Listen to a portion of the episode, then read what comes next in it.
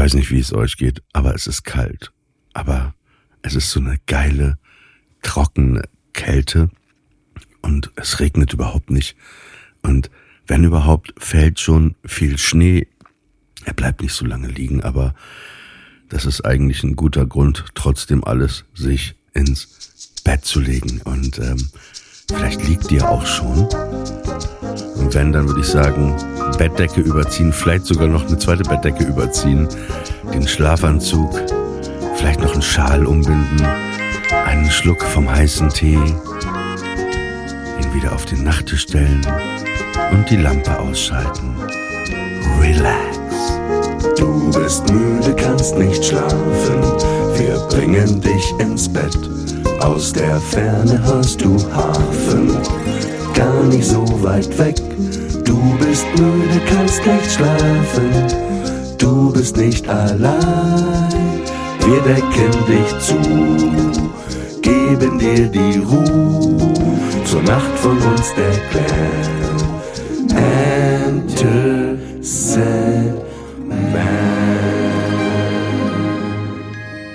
Willkommen zu einer neuen Ausgabe von Enter Sandman. Wir wollen der Kassettenrekorder an eurem Ohr zur Nacht sein. Wir wollen euch die Decke überstülpen und euch einen Kuss auf die Stirn geben und euch, ja, in den Schlaf wiegen.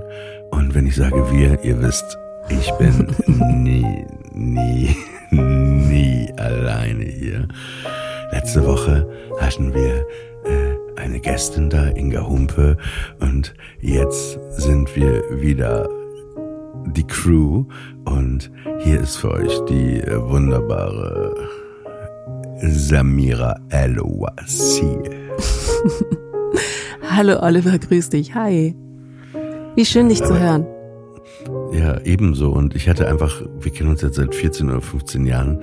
Ich, ich, ich habe ich hab sogar Spaß dran in den 15 Jahren, deinen Namen immer perfekter auszusprechen. ich liebe den Namen. Ich hatte neulich eine Situation, wo ich einen Preis bekommen habe für etwas. Und tatsächlich hat dann die Person sechs Anläufe gebraucht, um meinen Namen zu nennen. Und es war, es war irgendwie schön. Ich dachte, dass es wirklich kreative Formen gibt, von El Vasil zu El Quasil, ähm, meinen Namen neu zu formulieren. Aber ich freue mich immer, wenn du meinen Namen sagst. Sagst das auch immer mit so einer sehr schönen Stimme. El Vasil. Hört sich an wie ein ähm, marokkanisches Waschmittel. Wir haben hier in Deutschland Persil und in Marokko haben wir Al-Wazil. Marokkanisches Waschmittel. Das nehme ich auf jeden Fall mit. Verschiedene Härtegrade. Weich, sehr weich, super soft. Ja, ich freue mich total. Wir haben äh, einen neuen Fan äh, von unserem Podcast hier. Und zwar, weißt du, wer unseren Podcast gehört hat, äh, die letzte Folge, und mhm. sagte, sie kannte den Podcast gar nicht, aber äh, sie sucht manchmal auch so Sachen zum Einschlafen. Marianne Rosenberg. Oh, wie schön. Das ist ja toll. Ja, habe ich mich auch ja gefreut. Ich bin, schön. ich bin großer Fan. Marianne Rosenberg, Legende. Auch, ähm, ja, so, so wurde immer so dem Schlager zugeordnet, aber ist eigentlich viel mehr Disco, Chanson, äh, so Philly Sound und so. Auf jeden Fall Legende, hört jetzt auch, geht jetzt mit uns ins Bett. Falls du jetzt zuhörst, liebe Marianne, wünschen wir dir natürlich und euch allen auch eine gute Nacht, aber noch nicht, ne? Wir müssen ja noch dürfen, dürfen noch sprechen. Es ist so viel passiert bei mir in der letzten Woche. Wie sieht's denn bei dir aus? Ist auch viel los gewesen? Ähm, Im Grunde, also jein, aber ich habe bestimmt die halbe Woche gebraucht, um überhaupt nach Hause zurückzukommen, weil der Schneefall in München einfach alles blockiert hat. Also ich habe von Samstagmittag auf Sonntagabend gebraucht, um von Frankfurt nach München zu kommen. Also genauer gesagt, ich habe Samstagabend dann aufgegeben, nach München zu kommen und blieb dann erstmal in Frankfurt gestrandet, weil die Option am Samstag gewesen wäre. Man muss eben dazu sagen, in München ist unglaublich viel Schnee gefallen. Also es war hier wirklich meterhoch Schnee ähm, liegen geblieben. Und das führte dazu, dass der Münchner Bahnhof gar nicht mehr angefahren werden konnte und der Münchner Flughafen nicht mehr funktionierte. Und dementsprechend sind alle Züge aus Deutschland, aus der gesamten Republik, die Richtung München fahren wollten, insofern ausgefallen, dass sie einfach nicht mehr München anfahren konnten. Und die Option wäre gewesen, dass ich mich dann im Laufe des Tages mit Hilfe verschiedener Züge von Bahnhof zu Bahnhof so nah wie möglich nach München ranrobbe, um dann am Abend in Nürnberg zu stranden. Und deswegen habe ich dann beschlossen, doch in Frankfurt zu bleiben und bin dann am Sonntag auf große Expedition aufgebrochen ähm, und es war im Grunde eine Bahnfahrt, so wie man sich die Squid Games als Zugfahrt vorstellen könnte. Also der Zug, der mich nach München bringen sollte, hatte natürlich erstmal Verspätung, weil dieser Zug repariert werden musste. Aber dieser kaputte Zug, der repariert werden musste, war selbst schon der Ersatz für einen anderen Zug, der zuvor ausgefallen war, der nach München ging. Und nachdem dieser repariert war, fehlte ein Lokführer, also mussten wir warten, bis ein Lokführer kam. Das Problem war, die meisten Lokführer hingen ja in München fest. München ein Sackbahnhof Es konnte ja keiner von den Lokführern rauf in die anderen Städte. Also hatten wir keinen Lokführer. Und hinzu kam in der App und stand und am Gleis wurde verkündet, dass dann der Zug, in dem ich saß, wegen Personalmangel ausfällt. Deswegen haben dann alle innerhalb des Zuges Panik bekommen, weil sie dachten, der Zug, in dem sie gerade sitzen, wird auf keinen Fall losfahren. Im Zug wurde dann aber feierlich verkündet, dass man einen Lokführer gefunden habe, der jetzt aber erstmal rangefahren werden muss. Dann wurde aber erklärt, dass der ganze Zug nur bis nach Stuttgart fahren kann, weil der Lokführer dort dann in einen anderen Zug wechseln muss. Das heißt, wir arbeiten uns nach Stuttgart vor und müssen dann hoffen, dass wir in Stuttgart einen neuen Zug äh, Lokführer finden. Also es hört sich für mich alles ein bisschen an wie die Außenwette von Wetten das. Ich wette. Aber genau so. wenn, wenn Elon Musk äh, die Deutsche Bahn schon übernommen hätte, ich glaube, dann wird das alles automatisch laufen und dann bräuchtest du gar keinen Lokführer mehr. Naja, also so dysfunktional wie äh, Twitter, neuerdings X ist, würde ich nicht sagen automatisch, dass es plötzlich besser funktioniert. Also. Ja, aber, aber so ein, so ein Tesla und die Technik, also ich kann, also können wir uns darauf einigen, dass Deutschland einfach ein Ersatzzug als Land ist ohne Lokführer? Ja, das ist ein sehr schönes Bild. Darauf ja. können wir uns auf jeden Fall einigen. Ja, aber, aber wichtig ist auch, finde ich, bei diesem Wetter, man vergisst es so, wenn man in der warmen Stube, Sätze aus den 70er Jahren, in der warmen Stube hockt, ist, ähm, dass äh, viele Leute nicht in der warmen Stube hocken, äh, nur so, so ein kleiner so äh, Gedanke, ich, ich habe das äh, gerade auch mal rausgesucht. Es gibt ja in den Großstädten zumindest Kältebusse. Äh, also wenn ihr mal jemanden auf der Straße seht, äh, auf jeden Fall mal gerne ansprechen. Äh, und es gibt eben diesen Kältebus, den man dann herbeirufen kann. Ich weiß allerdings auch wirklich nicht, wie das in den äh, kleinen Städten ist. Mhm. Ein sehr guter Hinweis. Und an der Stelle sei vielleicht noch angemerkt oder das erweitert. Die Diakonie und äh, verschiedene karitative Einrichtungen rufen gerade auch aus Spenden, Kleiderspenden zu leisten. Mhm. Und wichtig ist, weil es gibt auch in Anführungszeichen eine nicht so hilfreiche Art zu spenden, auch wenn sie aus einem guten Platz des Herzens kommt, nicht Fast Fashion, nicht Sachen, die kaputt sind, nicht Sachen, die zu dünn sind, was am meisten jetzt gebraucht wird, weil die Mehrheit der Obdachlosen äh, Männer sind, sind Kleidung für Männer und warme Kleidung für Männer. Jacken, mhm. Parkas, Decken, warme Socken, funktionale Schuhe, wasserfeste Schuhe, Thermo-Unterwäsche. Diese Sachen werden gebraucht. Die werden aber weniger häufig gespendet. Also oft ist so, äh, man geht so durch den Schrank und guckt sich ein paar so Sommerkleidchen mhm. an, die man nicht mehr anzieht und äh, die reicht man dann so mit großer Geste ein, aber die helfen den Menschen nicht so wirklich. Also wenn, wenn du, wenn du nächste Woche Obdachlose in KISS-T-Shirts in Berlin siehst, weil, weißt du, was passiert ist? Dann weiß ich, dass du ein äh, sehr lieber Mensch bist. Nein. ähm, aber äh, äh, weil du sagst Diakonie, wo kann man das abgeben? Wir ähm, verlinken in den Show Notes Adressen, wo man das abgeben kann in jeder Stadt unterschiedliche mhm. Stellen. Aber, aber kannst du, weil wir können ja, wir, wir können ja nicht von allen Städten in Deutschland das ab, aber was so, wenn man das selber suchen würde, nach was würde man schauen? Kleiderspende. Kleiderspende Deutschland, Winter. Das wären die Begriffe, die ich eingeben würde und dann kommt man auf jeden Fall auf die entsprechenden Seiten, aber von den wichtigsten Städten können wir es auf jeden Fall auflisten. Mhm. Meine Frage inspiriert durch den enormen Schneefall in München ähm, kannst du dich daran erinnern, wann du das allererste Mal Schnee gesehen und wahrgenommen hast? Nicht so wirklich. Es, es muss wahrscheinlich ähm, unbefriedigende Antwort. Es, es war wahrscheinlich als Kind, soweit ich mich erinnere, so das erste Mal, dass man ich weiß nicht, wie alt ich dann war, fünf oder sechs. Es war ja auch in Norddeutschland nicht so, dass jetzt es jedes Jahr geschneit hat. Es gibt ja auch Winter ohne Schnee. Aber ich erinnere mich dran, dass, dass irgendwann es hieß, es hat geschneit. So das erste Mal dieses, es hat geschneit. Und dann dann bin ich halt runter und das war, daran erinnere ich mich schon, das war so richtig krasser Schnee, also so richtig auch hoch und dass, dass man Schnee schippen musste und alle Autos ganz langsam äh, fuhren und, und wie war es bei dir? Weißt du noch, wo du warst? Ich kann mich erinnern, das war also das erste Mal an, dass ich mich aktiv erinnern kann, nachdem wir den Film Die Schöne und das Biest im Kino gesehen hatten, meine Mutter und ich.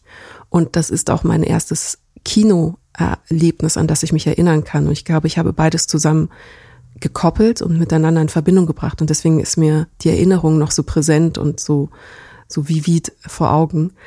Ich kam raus aus dem dunklen Kino und ich war natürlich ganz verzaubert und rotbäckig und großäugig über diese Animationskunst, die ich gerade gesehen habe. Und ich komme auf die Straße und plötzlich fallen diese kleinen Schneeflocken vom Himmel.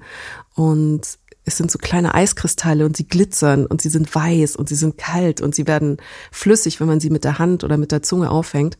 Und ich glaube, ich war wie so eine Katze, die zum ersten Mal Schnee sieht. Ich bin da diesen Schneeflocken hinterhergerannt, wie so eine aufgestachelte Person und war über die Maßen glücklich, habe aber eben auch nicht verstanden, wie es genau funktioniert, aber wusste, dass das irgendwie ein ganz tolles Naturschauspiel ist. Und ich habe ähm, in meinem Studium mit einem Soziologen äh, mich auseinandergesetzt namens Hartmut Rosa, der ein Buch über Unverfügbarkeit geschrieben hat. Der hat auch viele interessante Dinge über Resonanz zum Beispiel geschrieben oder darüber, dass wir eben in einer sich beschleunigen Gesellschaft befinden. Und in der Unverfügbarkeit in diesem Buch ähm, versucht er die Idee dessen zu greifen, was wir nicht greifen können. Also, dass wir uns im Alltag immer nach Sachen sehnen, die für uns unverfügbar sind, die wir nicht kontrollieren können, wie beispielsweise das Auftauchen eines Regenbogens. Du kannst das nicht planen, du kannst das nicht heraufbeschwören, du kannst das nicht technisch herstellen, sondern entweder es ist da oder nicht. Und wenn es da ist, bist du total begeistert, weil du weißt, dass es gleich wieder weg sein wird. Und er hat so einen schönen Satz zu dem Schnee geschrieben. Er hat nämlich gesagt, der Schnee ist im Grunde Kristall gewordene Unverfügbarkeit oder es ist das der Inbegriff der Unverfügbarkeit schlechthin, weil du Schnee einfach sehr schlecht künstlich herstellen kannst. Und er schrieb, Schneien ist wie der Einbruch einer anderen Realität. Etwas Scheues, Seltenes, das uns besuchen kommt, das sich herabsenkt und die Welt um uns herum verwandelt, ohne unser Zutun als ein unerwartetes Geschenk. Und genauso habe ich das nämlich empfunden als Kind, dass das wie ein Geschenk des Himmels buchstäblich ist, das mir gerade von der Natur gemacht wird, mir jetzt diese Schneedecke und diesen, diesen Pulverschnee zu schenken. Ich muss bei der erste Schnee immer an, ähm, kann ich an meinen ersten Schnee denken, sondern du weißt, was ich jetzt sage, ne? Kommt jetzt Wessen? ein Koks-Metaphern-Gag? Nein, kein Koksgag. okay. Aber ich mache doch, ich habe, glaube ich, noch nie einen Koksgag gemacht. Also ich finde, es gibt nichts langweiligeres als als Koksgags. Nein, ich denke immer bei jemand anderem, wie der empfunden hat, äh, als der erste Schnee fiel. Wer könnte das sein? In München an einem Hinterhof.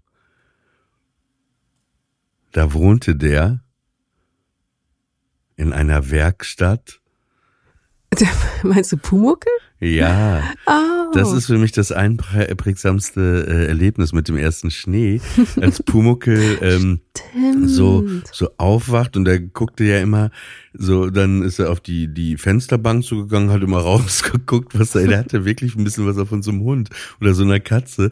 Der guckte dann erstmal, was ist denn da los und dann oh oh und dann war der total, der war komplett fünf Minuten kam überhaupt nicht mehr klar. Äh, das kann man auch im Internet finden, wenn man googelt, der erste Schnee Pumuckel. Es ist äh, wirklich, ich finde, das beschreibt ganz gut dieses Gefühl, äh, äh, so, wenn man das erste Mal Schnee äh, erlebt. Ich wollte dich fragen, wann hattest du das letzte Mal dieses Staunen in Anbetracht von etwas, das dir plötzlich erschienen ist oder was vor dir aufgetaucht ist. Etwas Unkontrollierbares, was plötzlich in dein Leben reinbricht und genau dieses Wow, dieses, dieses, ähm, diesen Moment of Awe und Begeisterung ausgelöst hat. Ja, gar nicht so eine Begeisterung, aber schon ähm, sowas seltsam Emotionales. Ich glaube, ich habe es dir schon mal erzählt, aber aber es passt, also es passt jetzt hierhin. Und zwar war das, ähm, also es gibt zwei Sachen. Ich hatte so ein Wow-Gefühl, hatte ich gerade erst kurz, das erzähle ich gleich, aber es war nicht was Unplanbares. Ich wusste, das passiert. Mhm. Aber so ein krasses Gefühl hatte ich. Es gibt ja diese Metapher, wenn Haustiere sterben oder Tiere sterben, dass die äh, über die Regenbogenbrücke gehen, ne? Also mhm. ich, ich kannte mhm. das selber nicht, aber das ist wohl so eine gängige Metapher, ne? Mhm. Und äh, als Arthur gestorben ist, äh, hatten das relativ viele Leute so geschrieben, alles Gute auf der Regenbogenbrücke. Und dann war es so, ähm, dass ich, ähm, es war ja die Beerdigung und äh, dann waren wir dann nachher noch gemeinsam essen äh, nach der Beerdigung. Du warst ja auch dabei und dann habe ich dich, glaube ich, auch noch nach Hause gebracht, ne? Genau, mhm, nach dem mhm. nach dem Essen. Und dann bin ich mit dem Auto so Richtung nach Hause gefahren und ich bin über, äh, ich kam so vom Alex und dann bin ich über die Münzstraße rüber und die Rosa-Luxemburg-Straße gerade ausgefahren. Ne? Und wenn man in Berlin auf der Rosa-Luxemburg-Straße fährt, ist am Ende die Volksbühne. Mhm. Und plötzlich, weil es hatte kurz sehr, sehr stark geregnet, so eine Stunde vorher, erschien über der Volksbühne ein riesiger Regenbogen. Und das war, glaube ich, der krasseste Regenbogen, also rede ich mir jetzt auch nicht ein, den ich je gesehen habe. So einer, der wirklich stark war und der einfach da war. Und das war natürlich mit dieser Verbindung, dass die Beerdigung morgens war und so und diese Metapher, war das ein sehr ähm, ja besonderer Moment, sage ich jetzt mal. Ne? Oh mein Gott, wie schön. Was für ein schöner Moment aber so einen, einen, einen gefühlten, emotionalen, starken Moment, den letzten, den ich hatte, war, ich war ja äh, letzten Samstag in New York, äh, im Madison Square Garden bei Kiss. Und mhm. es war gar nicht, weil es das letzte Konzert war, es war das letzte Konzert, aber dieses Opening bei Kiss ist halt immer, da ist dieser riesige Vorhang, dann geht das Licht aus und dann sieht man über die Monitore rechts und links, wie die Band so durch die Flure zur Bühne geht und dann hörst du immer laut diese Stimme, alright, New York, uh, you wanted the best, you got the best, the hottest band in the world, Kiss. Und dann fangen so die ersten Akkorde von Detroit Rock City an und wenn das Schlagzeug einsetzt, fällt der Vorhang, alles explodiert. Und die kommen so auf diesen Plattformen runtergeschwebt. Und das das emotionalisiert mich so stark, weil ich weil ich das so geil finde. Ne? Also ich, ich liebe halt so Unterhaltung, Entertainment, Musik und ich finde, es gibt nichts Stärkeres, so was, was die Unterhaltung angeht, als diesen Moment. Der ist einfach so brachial, so kraftvoll, so emotional. Dann diese ganzen Explosionen, die Donnerschläge, das Feuer, und und äh, das ist einfach und das macht wirklich was mit mir. Das ist so so so so, wo man denkt, so genial, einfach einfach genial. Dann noch die laute Musik und das das äh, das ist, äh, obwohl ich weiß, dass der Vorhang gleich fällt, aber dieses ja so ein bisschen, dass man weiß, es es wird morgen schneien, so als wenn man mhm. sich dann dahin mhm. stellt auf die Wiese und wartet, äh, den Mund öffnet, nach oben schaut und äh, den auf den Schnee wartet, ja. Es ist genauso, wie du beschrieben hast, weil du hast zwar gesagt, es ist etwas, von dem du wusstest, dass es eintreten wird, aber die Reaktion, die du haben wirst auf Live-Musik, und Live-Musik ist da wirklich nochmal eine ganz eigene Kategorie, ist etwas Unverfügbares. Und wenn wir unser Leben denken als ein Wechsel zwischen Alltagserfahrungen, die wir uns verfügbar machen können und Alltagserfahrungen, die aus dieser Unverfügbarkeit entstehen, aus diesem Schneefall des Alltags, von Dingen, die einfach über uns dann hereinbrechen, dann ist jeder Live-Moment eine absolute Erfahrung und eine Würdigung der Unverfügbarkeit dieser Erfahrung, weil du kannst es selber ja nicht technisch replizieren. Du kannst einen Live-Moment nicht in deinem Wohnzimmer nachstellen. Du musst mit Menschen gemeinsam vor dieser Bühne stehen und sie müssen, äh, also die Künstler müssen dann auf der Bühne sein und äh, jedes Konzert ist anders. Jedes Konzert ist eine ganz eigene, fast metaphysische Erfahrung. Und es ist total abgefahren, weil dieser Hartmut Rosa von dem ich eingangs erzählt hatte, der hat auch ein Buch geschrieben namens When Monsters Roar and Angels Sing, eine kleine Soziologie des Heavy Metal. Und da erklärt er nämlich genau das, was insbesondere auch bei Heavy Metal Musik und bei ähm, Rockmusik und Musik dieser Art, die so äh, für manche manchmal so laut oder irgendwie nicht so so melodisch oder harmonisch klingt, was genau da die Hebel und die Mechanismen sind, dass wenn man vor der Bühne steht und diese laute Musik hört und diese ähm, Gitarren oder Schlagzeug, was genau da für eine Resonanz eben ausgelöst wird bei Menschen, die das hören. Und dass genau das so eine fast eben transzendentale äh, Situation einer metaphysischen Erfahrung ist. Und deswegen ist das ein perfektes Beispiel für Unverfügbarkeit. Also auf ein Konzert gehen ist Schnee fallen lassen. Auf jeden Fall. Das ist dieses, dieses, dieses Motorcycle-Gefühl, was du ja auch kennst, wenn man direkt ja. vor der Bühne steht, ne? Dass das einen durch den Magen geht, alles vibriert, dass die Hosenbeine wehen und dass das einfach so, so, das ist ja auch die Magie von grundsätzlich Rockmusik oder harter Rockmusik, Heavy Metal, dass das einfach so was Intensives mit deinem Körper macht, ne? Und ich glaube auch, dass das auch was, also Musik sowieso auch immer noch gleichzeitig noch etwas Therapeutisches hat, aber, aber ich verstehe manchmal auch, wenn man wie ein Hund, der sich so schüttelt, ne? wenn man manchmal mhm. so richtig laute, auch im Auto so Metal-Musik hört oder so, so als Gegenwurf zu diesem blöden Alltagsstress oder so und zu mhm. den alltäglichen Problemen und den Ärgernissen, dass man einfach sagt, ey, ich drehe jetzt einfach die Musik auf und so und es bringt mich halt äh, sofort woanders hin. Es ist buchstäblich eine Resonanzerfahrung. Du bringst deinen Körper wirklich auch physisch in eine Resonanzsituation. Und das ist, glaube ich, etwas, das uns sehr häufig im Alltag eben fehlt. Die Möglichkeit, uns in Resonanzsituationen zu bringen. Also manchmal sind wir auf der Arbeit, auf, auf der Arbeit, in der Arbeit und ähm, entfremden uns von dem, was wir machen weil es ist repetitiv oder es ist monoton. Manchmal haben wir Alltagsorganisationsstress. Also viel vom Alltag ist ja von A nach B zu kommen und einfach Wege abzufahren. Das macht ja, macht man ja so im Autopilot. Und auch das sind meistens eher so Entfremdungserfahrungen. Also man hat nie so, während man jetzt in der U-Bahn steht und irgendwie still vor sich hin leidet, weil es irgendwie kalt und anstrengend und alles sehr isoliert ist, hat man nicht die Möglichkeit, eben eine Resonanzerfahrung ähm, zu haben, so wie man sie beispielsweise beim Kreativsein, beim Produktivsein haben kann oder beim sich entfalten. Und ich glaube, deswegen ist auch für mich jede Konzerterfahrung und du hast gerade Motorcycle genannt als Beispiel, jede heftige Konzerterfahrung, die einen auch wirklich körperlich so mitnimmt, so ein wirklich zu suchender Moment der Resonanz, der uns einfach im Alltag extrem oft abgeht. Mm, und deswegen wollte ich dich noch fragen, wann hast du das letzte Mal etwas gemacht, wo du eine Art Entfremdung erfahren hast, wo du dachtest, warum mache ich das eigentlich?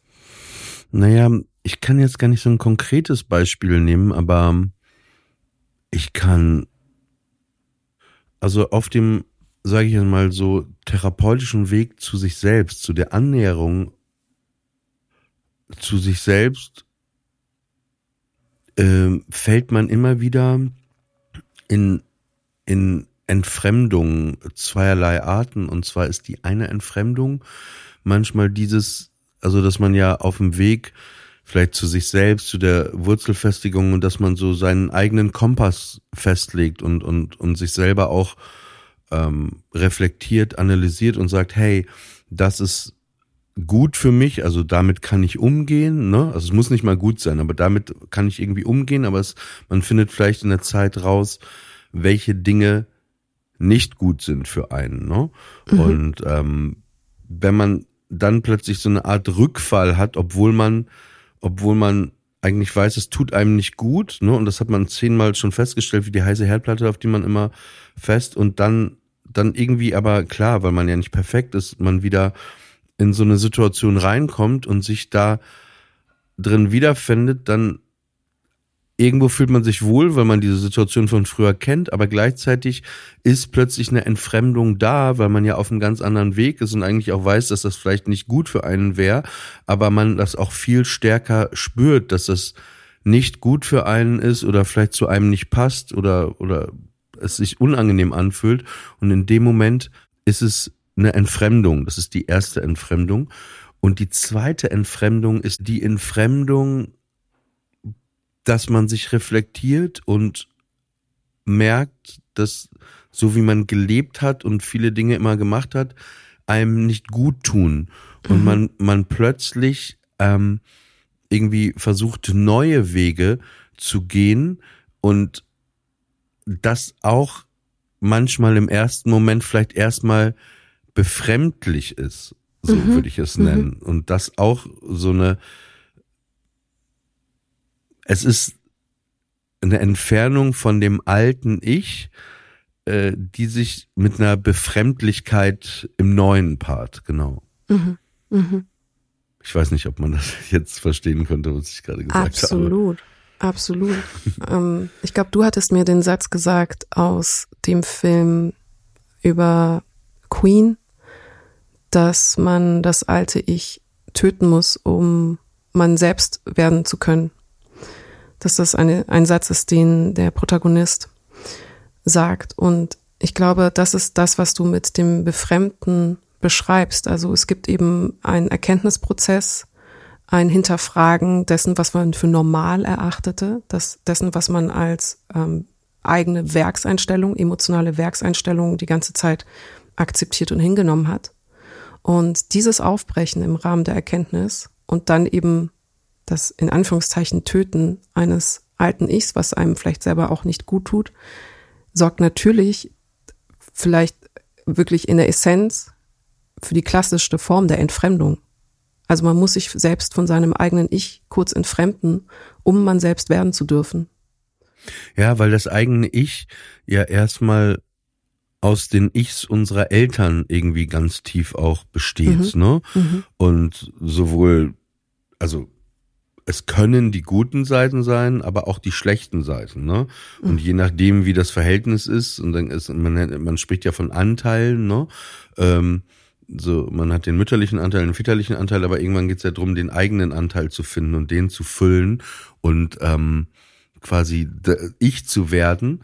Aber in dem Ich sind ganz viele Ichs der Eltern noch drin, ne? So mhm. und und ge geht man mal davon aus, dass sie einfach nicht so gut sind, dann ist das wirklich auch ein sehr sehr langer Prozess, ne? Das aus sich rauszuholen, ne? Weil ja mhm. das, was unsere Eltern uns als Kindern quasi beibringen, mitgeben, für uns erstmal ja Law ist, so Gesetz, ne? Wir hinterfragen das ja nicht, weil wir Kinder sind, kleine Wesen. Also die sind ja wie, wie Gott, der sagt, das ist gut, das ist schlecht, ne?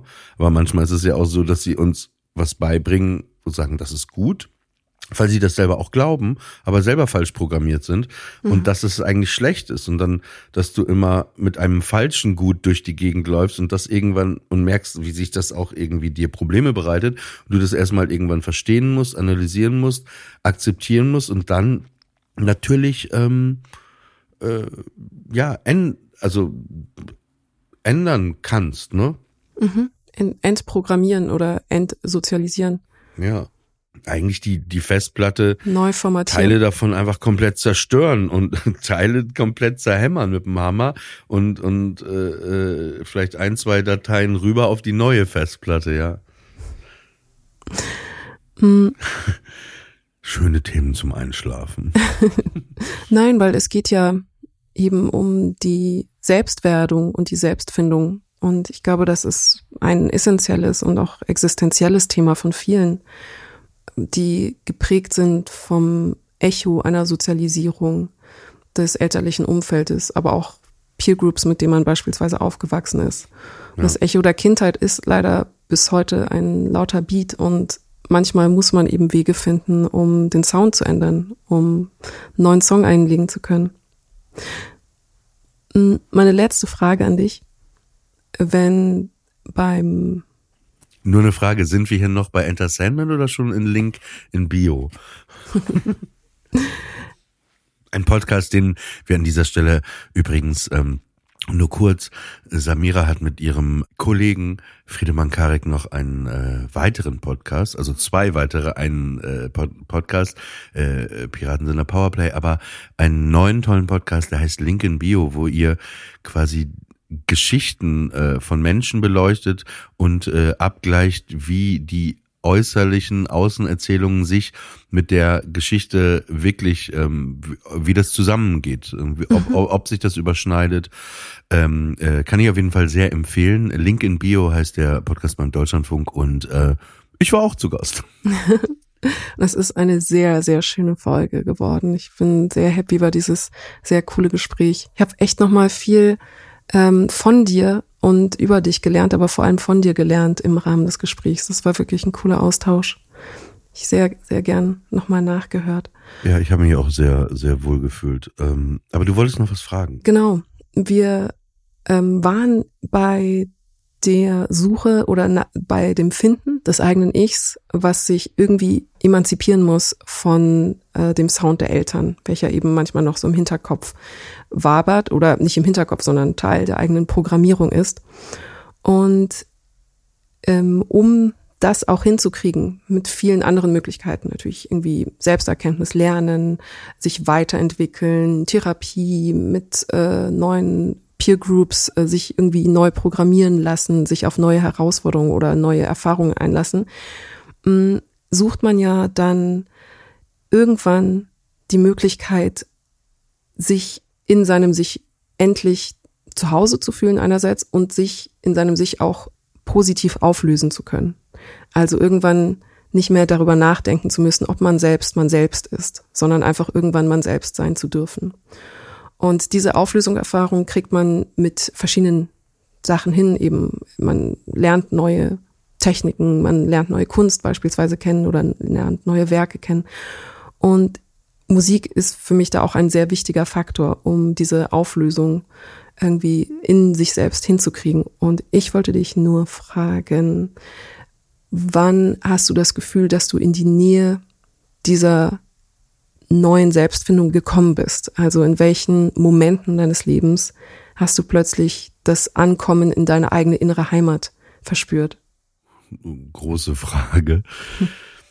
Ich glaube schon, dass das anfängt oder anfing bei mir, das war auch wirklich, wie du gerade gesagt hast, über die Musik, ne? Mhm. Also, dass man, dass ich äh, mit sechs oder sieben Jahren in Papenburg äh, im Emsland, da in dieser Kleinstadt, auf dem Sofa saß und die ZDF-Hitparade mit Dieter Thomas Heck geschaut habe. Und zu der Zeit, wo ich die geschaut habe, fing gerade die neue deutsche Welle an. Und ähm, das war, wie gesagt, das war alles sehr provinziell ländlich, ne? Meine Familie war noch mal ein bisschen anders. Meine Mutter kam ja aus St. Petersburg und irgendwie war das alles bei uns so ein bisschen jetzt nicht so dieses Kleinstadtding so in unserem Haus, so sage ich jetzt mal so. Aber trotzdem war das trotzdem die Welt, in der ich mich so befand. Mhm. Und äh, zum ersten Mal ähm, diese neue deutsche Welle und diese Künstler, auch wie Trio oder auch, auch die erste allgemeine Verunsicherung, die zählten jetzt nicht zur neuen deutschen Welle, aber, aber so Vögel, sage ich jetzt mal, zu sehen, mhm. ne? oder Hubert K. oder auch, auch so Bands wie die Münchner Freiheit, aber auch, auch irgendwie so, so Schlagersänger wie Roland Kaiser oder so. Mhm. Das war für mich erstmal, Udo Jürgens natürlich, äh, war für mich erst, und dann Falco, ne? Das waren alles Figuren, die mir irgendwo bei der, ja, irgendwie nochmal gezeigt haben, dass Anderssein auch geht, ne? Also, dass man nicht gleich sein muss. Und zum Beispiel, wenn wir, ich habe das schon mal, glaube ich, im anderen Podcast erzählt, wenn ich jetzt zum Beispiel, was meine, wie ich mich so kleide oder so, ne, war mhm. das so, dass ich relativ früh auch die Pet Shop Boys gehört habe und ähm, Chris Lowe, das war der, der auch viel die Musik komponiert hat, die Synthesizer gemacht hat, das Keyboard gespielt hat, der zog sich schon vor 30, äh, 35 Jahren so an wie Pharrell oder so Leute heute, ne? Also plötzlich mhm. war der einfach in so einer Winterpufferjacke, Championmütze, Sonnenbrille, dann mal so eine Boy-Kappe, ne? Und und äh, und äh, das hat mich inspiriert, so als ob mir das so eine so eine Erlaubnis, die ich mir geholt habe, ohne das mit meinen Eltern zu besprechen, dass ich das auch irgendwie äh, möchte. Und das ist jetzt natürlich so ein bisschen so im Außen, ne, so im Außen die die die Selbstfindung, sage ich mal. Aber mhm. die die die innere Selbstfindung also klar, die hat irgendwie immer, die Versuche waren immer da, aber man wurde manchmal immer so in das, das alte Ich irgendwie ähm, vielleicht auch das falsche Ich äh, äh, zurückgezogen. Ähm, aber die findet bei mir erst äh, sehr extrem in den letzten zehn Jahren statt, wo ich äh, sehr intensive Therapie auch mache, auch teilweise tiefenpsychologisch äh, an Ecken und Kanten und und äh, aber ich bin da immer noch mitten äh, im Prozess und es ist äh, manchmal äh, wenn man wenn man wenn man das will äh, und wenn man da vielleicht auch irgendwie eben ähm, so Störungen hat aus der aus der Vergangenheit manchmal auch ein ja äh, ein holpriger Weg, sage ich mal. Das ist halt manchmal anstrengend, ne? Mhm. mhm. Es gibt einen Satz, den ich bei Rosa gelesen hatte, wo ich an dich denken musste. Er sagt über die Metalmusik, dass zwischen all den Ungewissheiten einer modernen Welt der nächste Beat so gewiss ist wie der nächste Herzschlag und das spendet eine Sicherheit. Und das gibt ein Zuhause für das eigene Herz. Das fand ich irgendwie schön. Das fand ich einen sehr tröstlichen Gedanken. Zwischen äh, all dem Ungewissen? Zwischen all den Ungewissheiten einer modernen und eben komplexen auch Gegenwart ist zumindest die Sicherheit da, dass der nächste Beat auf jeden Fall kommen wird. Der nächste Beat, der einfach die Sicherheit eines kommenden Herzschlages hat. So, die Musik ja. lebt. Und ich fand das wirklich, als ich länger darüber nachgedacht habe, sehr beruhigend. Ich kann darauf vertrauen, dass ähm, ein Song mich durch drei Minuten meines Lebens auf jeden Fall bringen wird und auch nicht weggehen wird.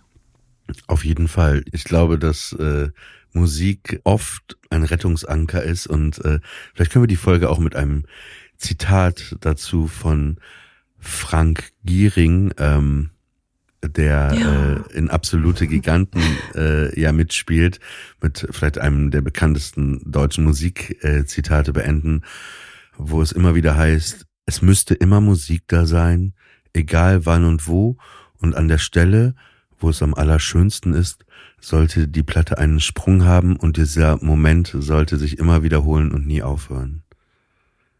Kennst du, ne? Kenn ich sehr, sehr gutes, schönes, wahres Zitat. Auch für die Shownotes auf jeden Fall der Film Absolute Giganten, wie ich finde, einer der schönsten Filme, die es gibt. Sollen wir absolute Giganten zählen? Hast du Lust? Ja, ich kann dir aber noch einen anderen Vorschlag machen.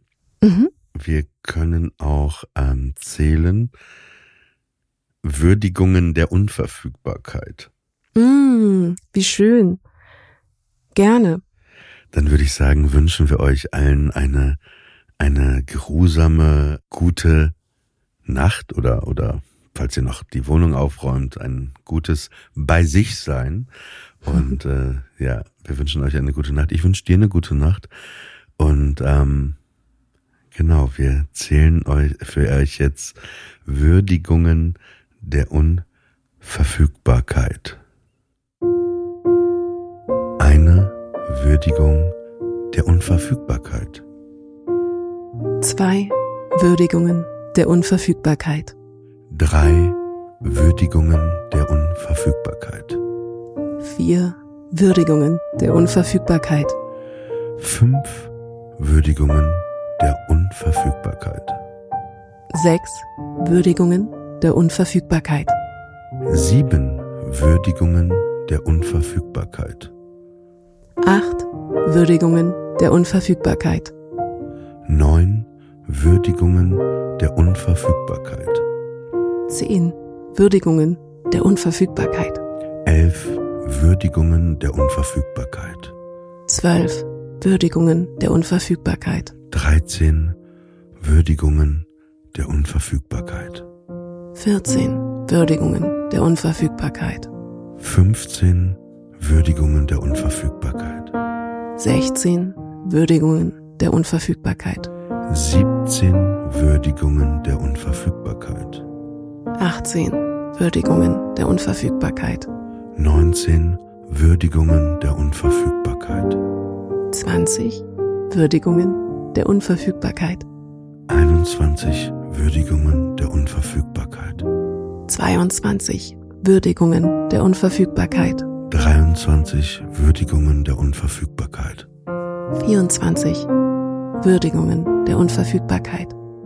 25 Würdigungen der Unverfügbarkeit.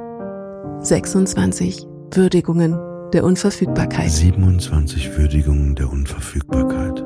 28 Würdigungen der Unverfügbarkeit. 29 Würdigungen der Unverfügbarkeit. 30 Würdigungen der Unverfügbarkeit. 31 Würdigungen der Unverfügbarkeit. 32 Würdigungen der Unverfügbarkeit. 33 Würdigungen der Unverfügbarkeit. 34 Würdigungen der Unverfügbarkeit. 35 Würdigungen der Unverfügbarkeit. 36 Würdigungen der Unverfügbarkeit. 37 Würdigungen der Unverfügbarkeit. 38 Würdigungen der Unverfügbarkeit. 39 Würdigungen der Unverfügbarkeit.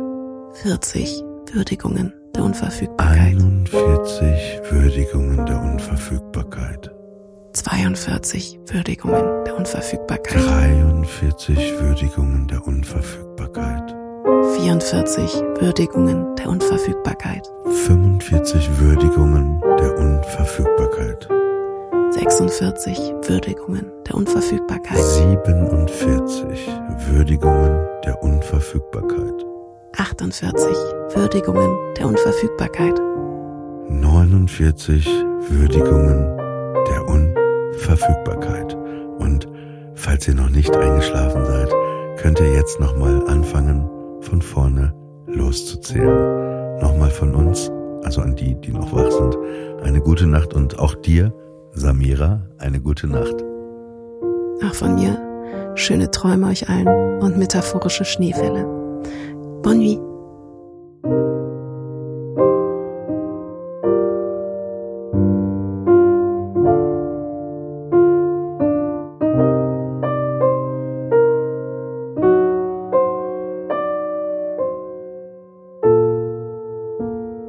Sandman ist eine Studio Bummens Produktion. Executive Producer Tobias Baukage. Produktion Hanna Marail. Ton und Schnitt Konstantin Lange und ein besonderer Dank geht an Aerobik für die wundervolle Musik.